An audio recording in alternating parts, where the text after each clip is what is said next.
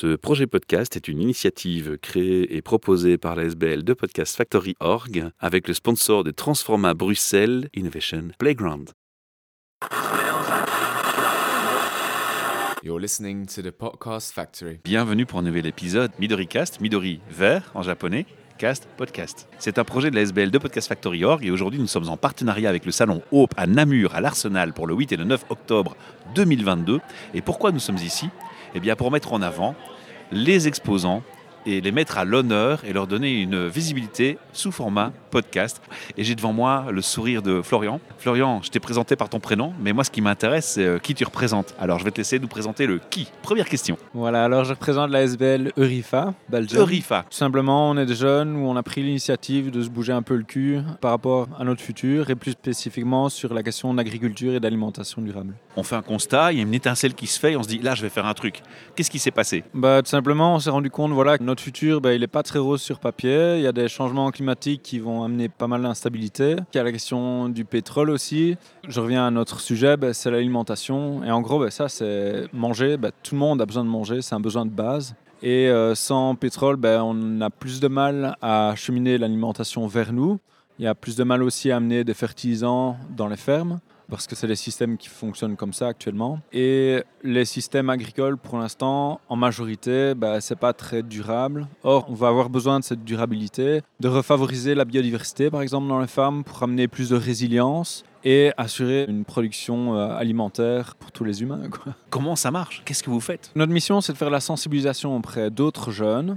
Donc, c'est par les jeunes pour Le les public, jeunes. c'est les jeunes. Voilà, les- les oh, jeunes. j'aime bien l'expression. Par les jeunes pour les jeunes. Voilà, et ça va jusqu'à les jeunes, on a fixé un peu une limite jusqu'à 35 ans pour inclure et les plus jeunes, les étudiants et encore les jeunes travailleurs. Qu'est-ce que vous faites concrètement sur le terrain? Comment ça se passe? Ouais, donc on a différents projets de sensibilisation, on va notamment dans les écoles. On a fait des projets en collaboration avec d'autres groupes de jeunes à travers l'Europe, dont Agroecology Europe Youth Network par exemple. Et puis alors un projet qu'on a prochainement s'appelle le souper papote. C'est-à-dire Wow. qu'on va mettre en lien des participants, donc des jeunes, avec des intervenants d'autres jeunes mais qui sont en activité. Et l'intérêt, c'est que ben, les jeunes comprennent la réalité de terrain via justement l'intervention de ces personnes, de ces intervenants. Quel est le message primordial que vous voulez faire passer? Bah, déjà, se rendre compte de la réalité, euh, ouvrir un peu les yeux, se rappeler, bah, comme je l'ai dit tantôt, c'est un besoin primaire, on en a besoin pour vivre. Notre nourriture, elle vient de quelque part, elle a été produite d'une certaine manière. Et quand on va faire ses courses, en fait, on sponsorise une agriculture ou une autre. Donc une agriculture durable ou une qui l'est moins. L'agriculture durable, ben, en principe... euh, C'est local. oui, de préférence locale, bien sûr. Euh, si on donne des exemples concrets, il y a des pratiques agricoles, comme j'ai cité la- l'agroécologie de manière euh, générale, ou plus particulièrement l'agroforesterie ou l'agriculture de conservation. Et là, on recherche vraiment à ramener du vivant dans les parcelles agricoles. Et ça, c'est ce que vous prônez. Voilà, exactement. C'est en tout cas faire comprendre aux jeunes que quand ils vont acheter leur alimentation, ben, ils vont sponsoriser, s'ils vont acheter ce genre de produits, ils vont aider en fait des agriculteurs à continuer dans ce genre de pratiques et aussi à motiver d'autres agriculteurs À, à, prendre changer des parce qu'ils voient les clients bouger d'un- niche vers une Exactement, qu'il y a du Ouais. marché. Il faut se rendre compte aussi qu'être agriculteur, c'est pas évident de changer de pratique. C'est prendre des risques. C'est au niveau financier, c'est parfois très très délicat. C'est aussi des techniques qui sont pas toujours très maîtrisées, qui sont euh, en voie de développement. Et il y a des organisations comme euh, je citais SBL Greenotech qui fait la promotion de l'agriculture de conservation.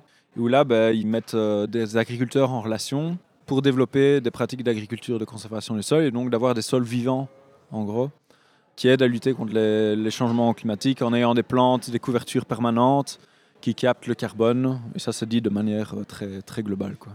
Voilà, et donc je reviens sur Eurifa. Oui. On fait de la sensibilisation, mais l'idée là derrière, c'est vraiment d'avoir un bateau, une embarcation où d'autres jeunes peuvent nous rejoindre pour ne plus se sentir tout seul et pouvoir se mettre en action. Donc là, je parlais de certains projets. Oui, c'est un peu le phénomène de se dire je suis pas seul à me battre pour ça, je suis pas le seul concerné, il y en a d'autres que moi, je me sens pas isolé quoi. Exactement. Et c'est travailler en fait ensemble tout simplement sur la création de notre futur. C'est dit peut-être un ça. peu joliment. mais- Non, mais l'énergie aussi qu'il faut, parce que il faut avoir l'énergie de se battre. Là, je lance un appel du coup à tous les jeunes euh, qui veulent nous rejoindre. Vous pouvez aller sur la page Facebook par exemple de RIFA et prendre contact avec nous euh, sur contact.rifa.be par exemple. Et il y a déjà un site internet pour vous trouver? Il y a un site internet mais qui est plus au niveau européen. Donc vous avez une structure internationale. À la base, c'était l'ambition, oui. Là, on est revenu à un stade plus local, plus au niveau belge, pour avoir justement un impact euh, plus direct et travailler directement avec les jeunes. euh. Est-ce qu'il y a un, un message plus spécifique par rapport à la cause même que vous voulez passer? Je peux peut-être parler de ce qui m'a fait bouger, c'est la peur. C'est la peur qui est le moteur? Ben, en ouvrant les yeux, en se renseignant, en regardant, en lisant les, les rapports du GIEC, En faisant l'état des lieux. voilà, on se rend compte, oui, moi ça m'a fait peur par rapport à mon avenir, de se rendre compte qu'on change d'air au niveau climatique, que le, le climat ne sera plus stable comme il a été. C'est un futur qu'on a du mal peut-être à s'imaginer. Et donc, je reviens à la notion de... Enfin, cette peur, en fait, soit on fait l'autruche, on met la tête dans le sable et on attend que ça arrive, et on se prend le mur, soit la peur peut être un moteur, justement, d'action, et de... on se bouge le cul. Et on fait ça dans la bonne humeur parce que euh, on veut pas pleurer. non, c'est clair.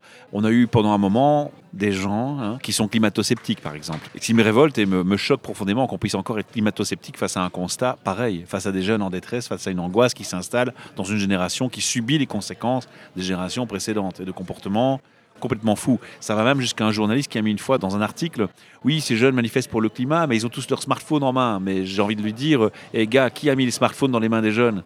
C'est quand même votre génération qui les a inventés les smartphones, c'est pas eux quoi. Tu vois, donc il y a quand même une forte hypocrisie, je trouve, et un fort euh, rejet de constater ce qui est évident. Est-ce que c'est en train de changer dans ce que tu perçois, dans ce que tu vois dans tes actions?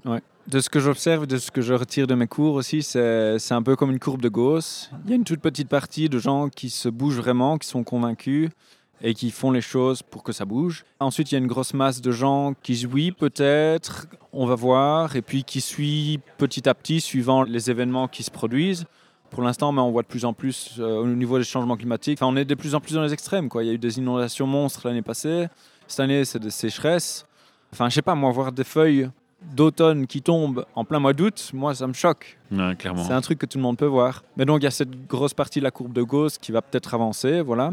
Et puis, de l'autre côté de la courbe de Gauss, il reste encore une minorité de gens qu'on changera jamais. De toute manière, le Ils but- sont obstinés quoi. voilà, il faut pas se leurrer. On ne saura pas euh, avoir tout le monde euh, dans le changement radical maintenant. Il faudra peut-être attendre une grosse claque pour que la majorité bouge. J'espère que non. Mais euh, c'est comme ça que je vois un peu les choses. Comment est-ce qu'on fait pour faire la part des choses? Alors j'explique la question. Dès qu'on a un débat sur l'écologie, il y a des gens pour nous dire c'est bien, c'est ce qu'il faut faire. Et puis il y en a d'autres qui vont vous dire ouais mais vous trompez de débat parce que le vrai débat c'est les mines, c'est l'extraction des minéraux, tu vois. Il y a toujours quelque chose qui vient un peu te contrarier dans ta bonne intention, dans ton énergie, pour te dire euh, laisse tomber, t'es pas sur le bon débat mon gars. Vous posez des questions par rapport à ça? Mais dans l'alimentation, genre le, le gras et le Bah, sucre, ouais, ou bon. euh, on fait du bio chez, dans des enseignes que je vais pas citer, et quand tu regardes les étiquettes, euh, c'est de l'huile de palme dans tous les Ouais, ouais, dans les produits, quoi, tu vois. Il y a une grosse hypocrisie quand même. On a des lignes directrices sans être non plus trop précis. Peut-être que ça aide. Un exemple, ben, on préconise, et c'est notre point de vue, d'accord? Je dis pas qu'on a la juste vérité, mais c'est notre point de vue. Voilà, on reconnaît tout à fait que la production et la consommation de viande, ben, ça émet beaucoup plus globalement de gaz à effet de serre que la production et la consommation d'alimentation de base végétale. C'est une tendance, et donc, donc on ne dit pas d'arrêter de manger de la viande. Par contre, on dit la réduire drastiquement C'est déjà une aide. voilà, et personnellement, moi je mange de la viande une fois par semaine et je suis content quand j'en mange. C'est un peu la fête, quoi, c'est le dimanche et voilà. Donc en manger moins, mais surtout, surtout, quand on en achète, être sûr qu'elle provient d'un élevage où les bêtes ben, ont été bien traitées, qu'elles ont eu accès à l'extérieur. Et le must du must, allez, j'ai envie de dire, ce serait euh, un animal qui aurait été dans un pré verger où il y a l'herbe qui a fait de la photosynthèse, qui a capturé du carbone, mais les arbres aussi. Il y aurait eu des interactions entre euh, les arbres et les animaux. Et la biodiversité, etc. Exactement, c'est ça. Et vers l'agriculture, je pense que c'est ce vers quoi on doit tendre, vers plus de biodiversité, parce que c'est c'est ce côté qui nous apportera en fait de la résilience dans la production alimentaire et dans la gestion aussi de notre environnement. quoi. Bah, je crois que tu maîtrises bien ton sujet et c'est euh, assez inspirant et ça donne envie et, et ça encourage à aller écouter ce que vous faites et à aller voir ce que vous faites. Rappelle-moi le site internet. Donc c'est Eurifa. Euh, bah, sur Facebook, il y a plus d'infos. euh, euh, la page d'Eurifa. Voilà. E E-U-R-Y-F-A. Moi, j'invite les auditeurs à faire un like, un comment, un partage de ce podcast. Moi, ce qui m'intéresse, c'est qu'en faisant ça, ils assurent aussi votre visibilité via ce média-là et qu'on vous fasse un peu de promotion et qu'on touche des jeunes qui vous rejoignent, qui grandissent le mouvement. Et c'est ce qu'on vous souhaite de tout cœur. Merci d'avoir fait confiance. Et si les gens veulent vous laisser un message vocal, ils peuvent te laisser un message vocal sur vodio.fr en choisissant le projet Midoricast et retrouvant ton interview. Et si on reçoit un message vocal te concernant, on te le transmet. Trop bien, génial. À bientôt. Merci beaucoup. hein. Je vous en prie. You're listening to the Podcast Factory. Ce projet podcast est une initiative créée et proposée par la SBL de Podcast Factory Org avec le sponsor de Transforma Bruxelles Innovation Playground.